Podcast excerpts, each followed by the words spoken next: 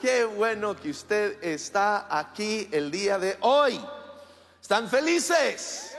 Ok, avísale a la cara. avísale a su cara. Qué bueno estar aquí. Ah, nunca se quejen del calor del Paso, Texas, ¿ok? Acabo de venir de Monterrey, Dios mío, ese lugar es el mismo calor, pero con una humedad, uno suda como puerquito de mal, mal, mal, mal, mal. Pero qué bueno estar aquí con ustedes en El Paso. Saludos a nuestros campos Northeast, West, Ciudad Juárez, Chihuahua. ¡Hey! Vamos dándoles un fuerte aplauso a todos nuestros campos. Pues ya tengo dos semanas con Dios ardiendo dentro de mí el mensaje de esta mañana. Hace dos semanas que estábamos en visión juvenil y, no recuerdo, no sé, creo era sábado. Sábado estaban ministrando aquí, ministrando el Espíritu Santo a, los jóvenes y, y Dios me trajo una convicción fuerte de que no he hablado lo suficiente de la obra del Espíritu Santo y, les pido perdón como su pastor. Y quiero hoy hablar de el mover del Espíritu Santo. Y quiero enfocarnos en la vida de Jesús, porque Jesús, la vida de Jesús es marcado por el Espíritu Santo de principio a fin. ¿Sí? Jesús, antes de ascender al cielo, le dice a sus discípulos, nos dice a ti y a mí, les dice a ellos que necesitamos la llenura del Espíritu Santo. ¿Sí?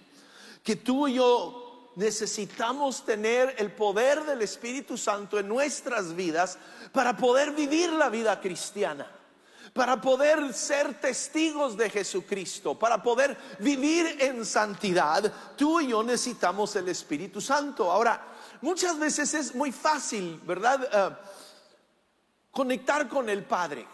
Todos tenemos un padre, sea bueno, sea malo, pero todos hemos tenido un padre, conocemos lo que es un padre, nos podemos identificar con Dios Padre. Y Jesús, Jesús vino a esta tierra, se hizo humano, caminó entre nosotros. Es fácil conectar con Jesús, identificarnos con Jesús. El hombre que, que caminó sobre esta tierra, que sufrió el dolor y el sufrimiento. Pero en veces conectar con el Espíritu Santo es como una neblina. Pero el Espíritu Santo no es una neblina. Vemos, ¿verdad? En la escritura en veces se refiere al Espíritu Santo como paloma, como viento, como lluvia, como fuego. Y pues, ¿cómo conecto con esos elementos? No hay una conexión emocional con ellos. Pero ves, el Espíritu Santo no es ninguna de esas cosas. El Espíritu Santo no es una eh, cosa, el Espíritu Santo no es una experiencia. En veces lo queremos poner eh, eh, en una experiencia y, ah, en tal año recibí el Espíritu Santo, ¿verdad? Y hablé en lenguas y, y qué bueno, que todos debemos de anhelar esa, esa manifestación del Espíritu, pero, pero eso no es todo el Espíritu Santo, Él no, no es nomás una, una experiencia de en un momento. No, el Espíritu Santo es Dios. Él es Dios. Es la tercera persona de la Trinidad. Y vemos la vida de Jesús. Pues fue obra del Espíritu Santo que trajo Jesús a este mundo. Iniciamos en Lucas el capítulo 1, verso 26, dice el sexto mes, el ángel Gabriel, al sexto mes, sexto mes de qué? De que Elizabeth quedó embarazada para dar a luz a quien conocemos como Juan el Bautista. Entonces, en el sexto mes, el ángel Gabriel fue enviado por Dios a una ciudad de Galilea llamada Nazaret, a una virgen desposada con un varón que se llamaba José de la casa de David, y el nombre de la virgen era María. Y entrando el ángel en donde ella estaba, dijo, salve muy favorecida, el Señor es contigo, bendita tú entre las mujeres. Mas ella cuando le vio se turbó con sus palabras y pensaba qué salutación sería esta. Entonces el ángel le dijo, María, no temas, porque has hallado gracia delante de Dios y ahora concebirás en tu vientre y darás a luz un hijo y llamarás su nombre Jesús. Este será grande y será llamado Hijo del Altísimo, y el Señor Dios le dará el trono de David, su padre, y reinará sobre la casa de Jacob para siempre, y su reino no tendrá fin. Entonces María dijo al ángel, ¿cómo será esto? Pues no conozco varón. ¿Ves? María hace una pregunta muy natural y muy buena. Ella es una virgen, ella está desposada, está prometida para casarse con José, pero aún no están casados, no han tenido relaciones sexuales. Ella es una virgen y, le está diciendo este ángel que va a tener un bebé, que va a dar a luz un niño, y ella está diciendo, pero ¿cómo? Esto es imposible, humanamente es imposible. Lo que para el humano es imposible, para Dios no es. Y fíjense la respuesta del ángel, porque eh, aquí nos, vemos la obra del Espíritu Santo. Respondió el ángel y le dijo, el Espíritu Santo vendrá sobre ti y el poder del Altísimo te cubrirá con su sombra. Por lo cual también el santo ser que nacerá será llamado Hijo de Dios. Desde el inicio ves eh, que María quede embarazada, es una obra del Espíritu Santo. Es una obra del Espíritu Santo que viene sobre esta jovencita virgen y ella queda impregnada con el Hijo de Dios, Jesucristo.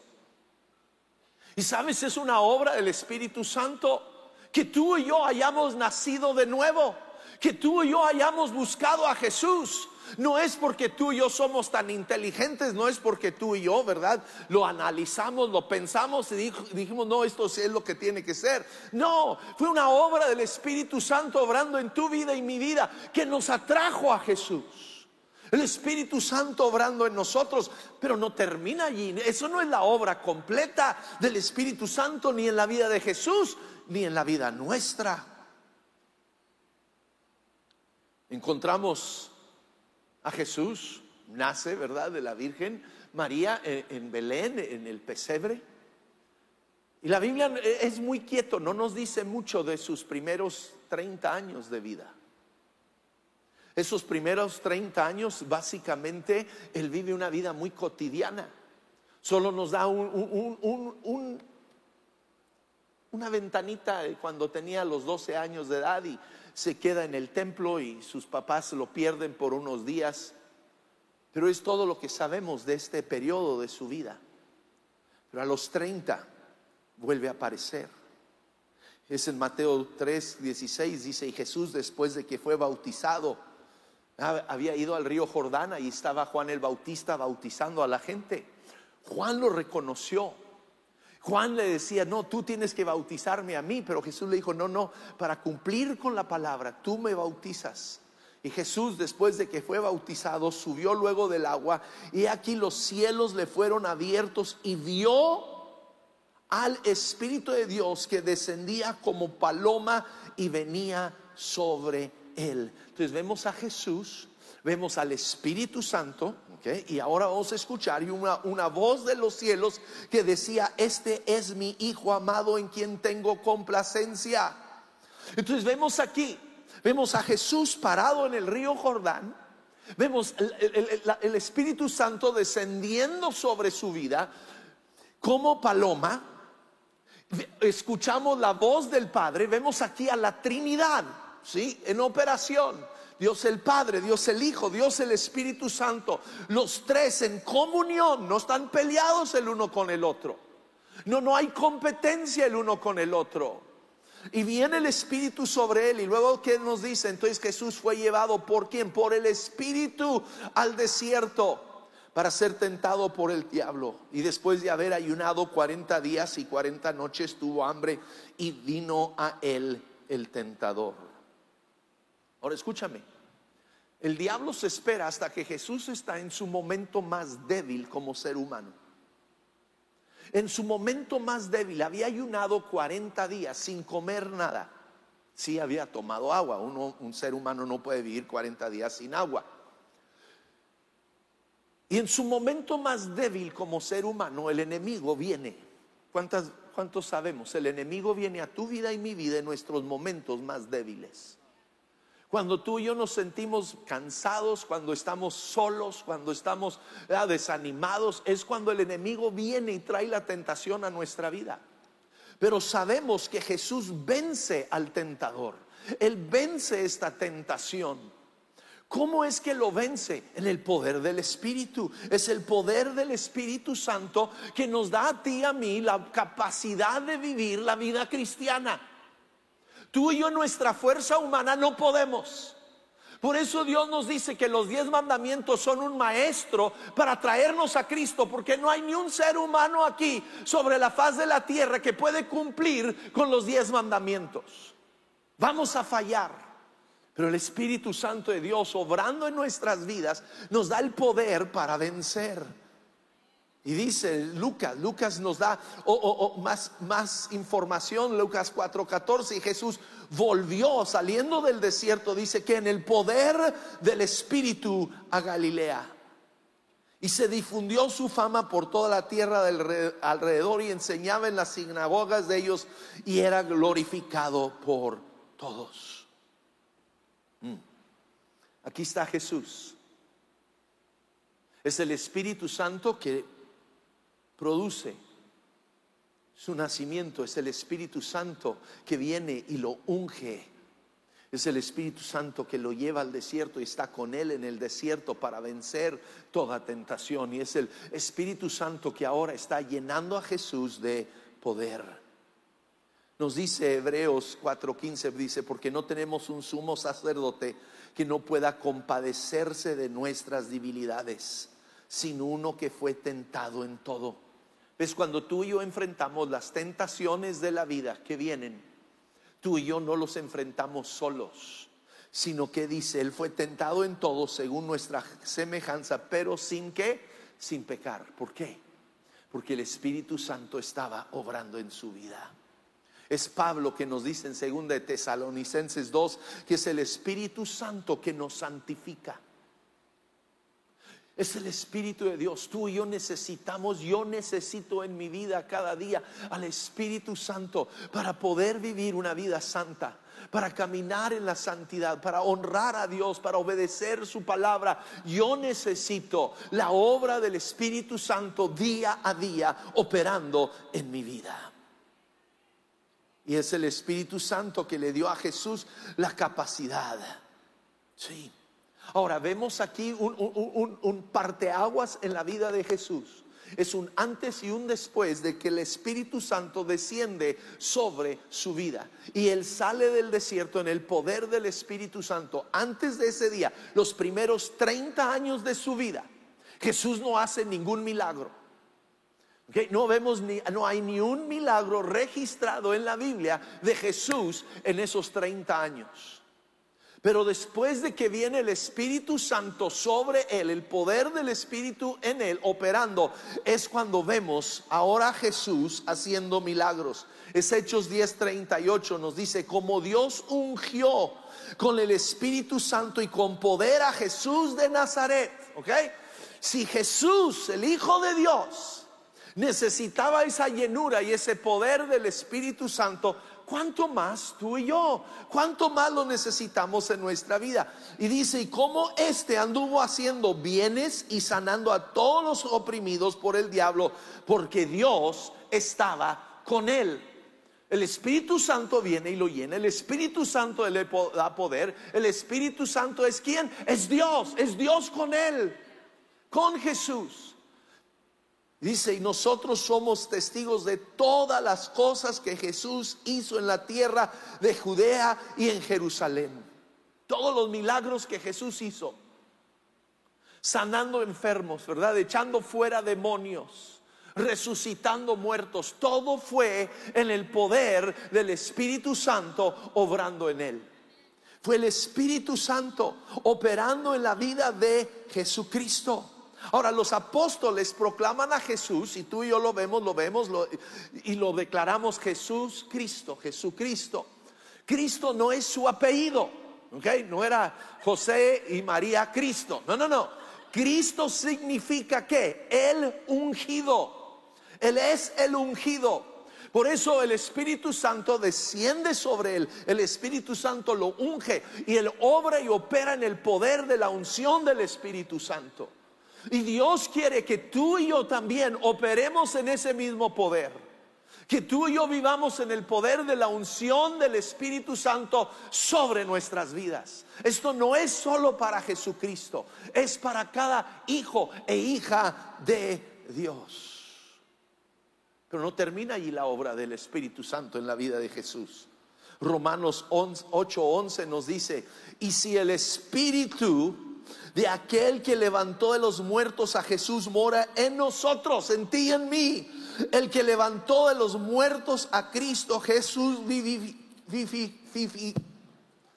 perdón, vivificará también vuestros cuerpos mortales por su Espíritu que mora qué? En nosotros.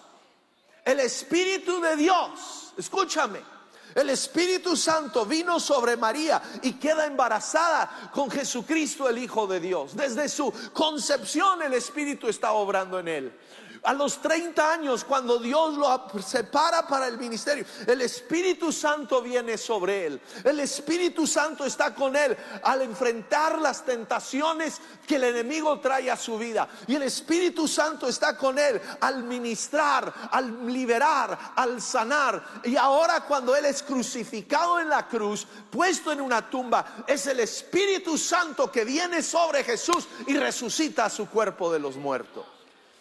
Y ese mismo poder del Espíritu Santo de Dios opera en tu vida y en mi vida. Hay un espíritu, hay un león dentro de nosotros que necesitamos desatar. Queremos en veces convertir al Espíritu Santo en un gatito domesticado, pero Dios quiere que el león de Judá sea desatado en nuestras vidas que Él pueda obrar, operar en su poder dentro de ti y de mí. Oh sí. Entonces fue el, es el Espíritu Santo obrando, es el Espíritu Santo capacitando, es el Espíritu Santo resucitando. Jesús mismo declaró a sus discípulos, Él les dijo en varias ocasiones, que él iba a morir, iba a resucitar, iba a ir al cielo. No lo entendían, ahorita veremos cuándo lo llegan a entender, pero Jesús les dijo en Juan 16, 7, pero les digo la verdad, les conviene que me vaya. ¿Por qué? Si no lo hago, el consolador, el Espíritu Santo, no vendrá a ustedes. En cambio, si me voy, se los enviaré a ustedes. Pues Jesús mientras estaba aquí en la tierra estaba atado a un cuerpo físico. Jesús se iba a Galilea y Jesús estaba en Galilea. Él no estaba en El Paso, ni en Chihuahua, y en Ciudad Juárez, y en otros lados. Él estaba en Galilea. Tú tenías que ir a Galilea para ver a Jesús, para tocar a Jesús, para que Jesús te tocara. Pero Jesús está diciendo, es mejor que yo me vaya, porque cuando yo me voy, yo voy a enviar al Espíritu Santo y el Espíritu Santo ya no va a estar en Galilea, el Espíritu Santo va a estar en ustedes. El Espíritu Santo va a estar en ti en El Paso, Texas, y en ti en Ciudad Juárez, y en ti en Chihuahua, y en ti en el West, y en Northeast, y va a estar en ti en, Colombia, y, en, en Europa, y en donde esté. El Espíritu Santo va a llenar su cuerpo, cada hombre, cada mujer de Dios. Y luego dice, cuando venga el Espíritu de la verdad, Él los guiará toda la verdad. Porque no hablará por su propia cuenta, sino que dirá solo lo que oiga y les anunciará las cosas por venir. Él, Él, quien el Espíritu Santo, me glorificará porque tomará de lo mío y se lo dará a conocer a ustedes. Algunos dicen, ay, no hablen tanto del Espíritu Santo, ¿verdad? Uh, no, no, no, porque le están robando atención a Jesús. No, escúchame, ¿qué nos dice la Escritura? El Espíritu Santo es el que viene a tu vida y mi vida para revelarnos a Jesucristo, para enseñarnos de Jesús. el Espíritu Santo es el revelador. Él es el que viene a revelar a Dios. Romanos 8:15 dice, pues no habéis recibido el espíritu de esclavitud para estar otra vez en temor, sino que han recibido que el espíritu, el espíritu de adopción por el cual clamamos, Abba Padre. Sabes, es el Espíritu Santo que viene a tu vida y mi vida y nos da una revelación de Dios como papá. No sobre como un padre lejano, sino Abba, Abba, papito. Nos da una revelación de, de, Dios como un Dios de amor, un Dios compasivo, un Dios presente. Es el Espíritu Santo que nos lo revela. Y luego el Espíritu Santo nos revela quiénes somos nosotros. Hoy en día, ¿verdad? El enemigo lo que quiere distorsionar es la identidad. Fíjense, el, pleito más grande hoy en día, aún en la política, es que identidad. Identidad. No me llames hombre, soy mujer. No me llames esto, soy aquello. El enemigo quiere venir a distorsionar la identidad de cada ser humano. Quiere echar a perder la identidad que Dios les ha dado. Es una mentira del diablo, pero escúchame, ¿quién viene a hablarnos la verdad? El Espíritu. Dice Romanos 8, 16, el Espíritu mismo da testimonio a nuestro Espíritu de que somos qué? Hijos de Dios. Tú y yo no solo nos revela al Padre, nos revela que tú y yo somos hijos de Dios y si hijos también herederos, herederos de Dios y coherederos con Cristo. Es el Espíritu Santo que no solo me revela al Padre, me revela a Jesucristo, pero es el Espíritu Santo que me revela quién soy en Dios. ¿Quién soy en Dios? Que soy un hijo amado, aceptado, aprobado por el Padre. Y es el Espíritu Santo que viene a revelarnos nuestra herencia. Lo que tú y yo tenemos, no solo quién soy en Dios, pero lo que tengo en Dios. Dice, y nosotros, 1 Corintios 2:12, no hemos recibido el Espíritu del mundo, sino el Espíritu que proviene de Dios. ¿Para qué? Para que sepamos lo que Dios nos ha concedido. ¿Cuántos quieren saber lo que Dios les ha dado? Es el Espíritu Santo el que te lo revela. Es el Espíritu Santo que te lo dice. Dice, lo cual también hablamos no con palabras enseñadas por sabiduría humana. Oh sí, debemos de estudiar las escrituras.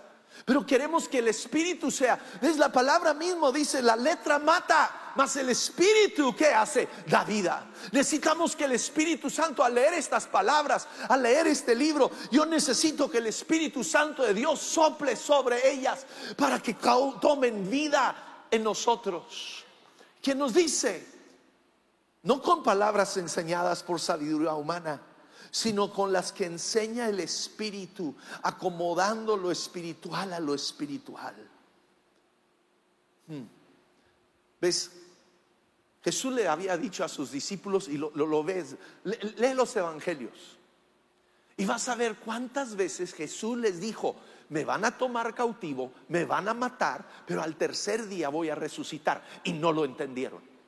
Y no lo entendieron. El día que lo tomaron cautivo, el día que lo colgaron en la cruz, ellos todos estaban que se cortaban las venas, les, les, parecía el fin del mundo, aunque Jesús les había dicho lo que iba a pasar.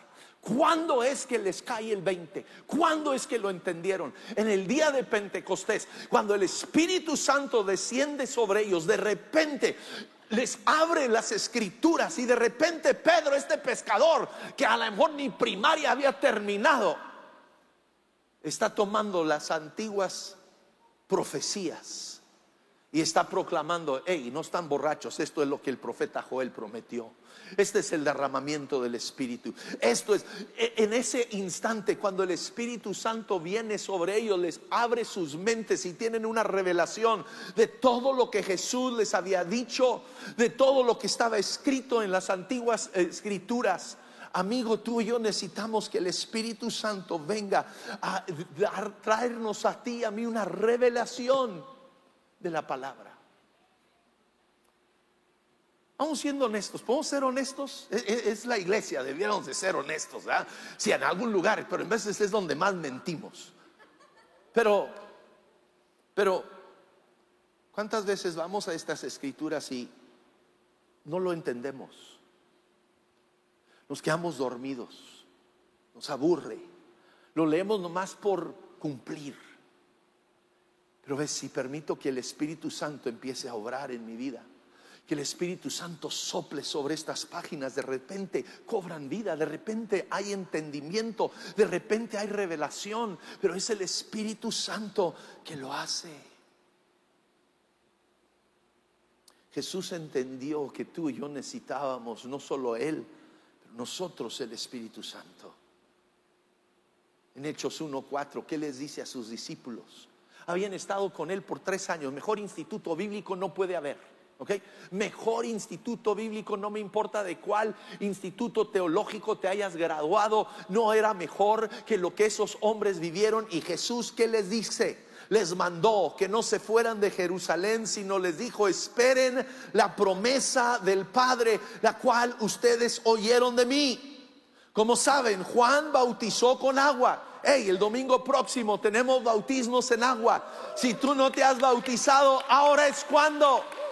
Ese, acto de obediencia, ese acto de unir tu vida en la muerte y la resurrección de Jesucristo es importante. Debemos hacerlo, dice Juan, bautizaba, ¿verdad? Con agua.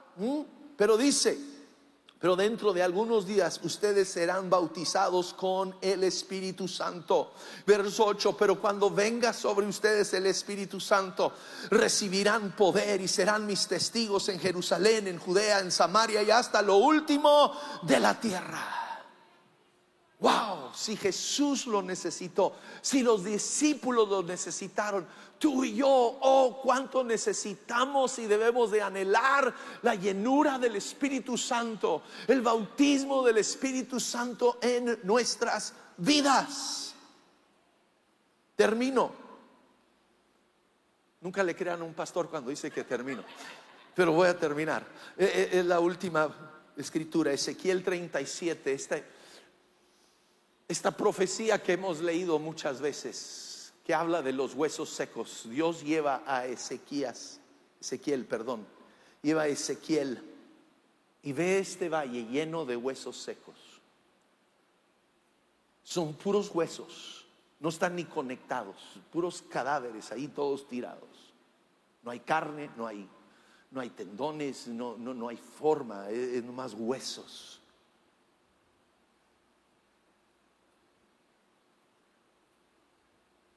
Y luego le dijo el Señor, hijo de hombre, cobrarán vida estos huesos. Y yo le contesté, Señor, y Dios, tú lo sabes. Verso 4, entonces el Señor me dijo, profetiza sobre estos huesos. Profetizar es hablar, ¿ok? Profetizar es hablar. No es ponerte raro y, oh, así dice el Señor. No, no, no, no, tranquilo, tranquilo. Es hablar, es declarar con tu boca. Habla estos huesos secos, oigan la palabra del Señor.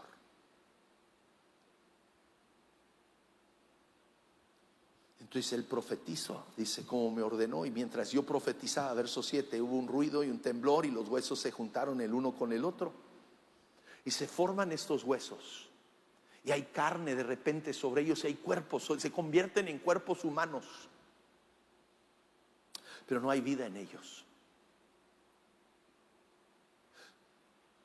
¿Cuántos de nosotros hemos tenido un encuentro con la palabra de Dios? Un entendimiento. Somos parte del cuerpo de Cristo, pero no hay vida en nosotros. No hay vida.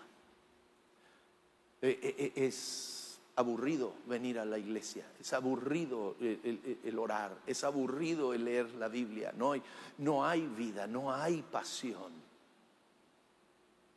Y Dios le dice, hijo de hombre, ah, son cuerpos, pero no hay vida en ellos. ¿Qué le dice? Profetiza al Espíritu. ¿Profetizar es qué? Hablar. Es hablar. Los de la alabanza vayan pasando, por favor. Profetiza al quién? Al Espíritu Tú y yo tenemos que hablar a quién? Al Espíritu, al Espíritu Santo. Le dice, profetiza, habla al Espíritu, no, a los huesos secos. No es hablar a ti mismo, ándale Juan, tienes que animarte, ándale Marta, anímate. No, no, no, es hablar al Espíritu de Dios. Dice, profetiza al Espíritu, háblale y dile que así dice el Dios, el Señor, Espíritu, ven de los cuatro vientos y sopla sobre estos huesos muertos para que cobren qué? Vida. ¿Cuántos quieren vida? Yo quiero vida. Yo quiero vida. Yo quiero la vida de Dios, yo quiero la vida del Espíritu. Y dice, yo profeticé, Él habló tal como se me ordenó y el Espíritu entró en ellos y cobraron vida y se pusieron de pie y era un ejército bastante numeroso.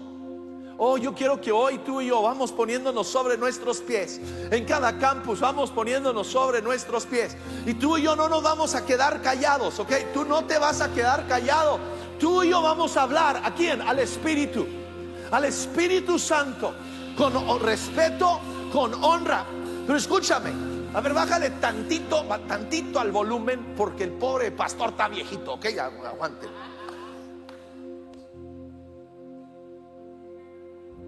¿Cómo recibimos a Jesús? ¿Por medio de qué? De una declaración de fe. Es que dice, si confesares con tu boca que Jesús es el Señor. Es una declaración. ¿Cómo recibimos esta llenura del Espíritu? ¿Qué dice? Profetiza, habla al Espíritu, dile Espíritu Santo, ven y lléname. Espíritu Santo, ven de los cuatro vientos a llenar este cuerpo mío. Ven Espíritu Santo a darme vida. Ven Espíritu Santo a revelarme a Jesús. Ven Espíritu Santo a revelarme quién soy en ti. Ven Espíritu Santo a revelarme mi herencia. Ven Espíritu Santo a llenarme de poder, de gozo. Ven Espíritu Santo. Eso es. Tú y yo vamos a hablar. Tú vas a hablar. ¿Quién va a hablar? A ver, yo, digan yo. Con tus labios. ¿Ok? Yo no lo voy a hacer por ti. Yo lo voy a hacer por mí. ¿Ok? Soy egoísta. Lo voy a hacer por mí. Pero tú lo vas a hacer por ti y vas a hablar el Espíritu Santo. No le damos órdenes, le hablamos, le, suplicamos, Espíritu Santo, ven, lléname, lléname. ¿Verdad? Jesús nos dice en el último y gran día de la fiesta, se para y dice, el que tenga sed, venga a mí y beba. ¿Ves tú y yo tenemos que tener sed por el Espíritu Santo? Tenemos que anhelar el Espíritu Santo. Si tú nomás te paras y bueno, dijo el pastor que repitiera, Espíritu Santo, ven. ¿Tú crees que va a venir?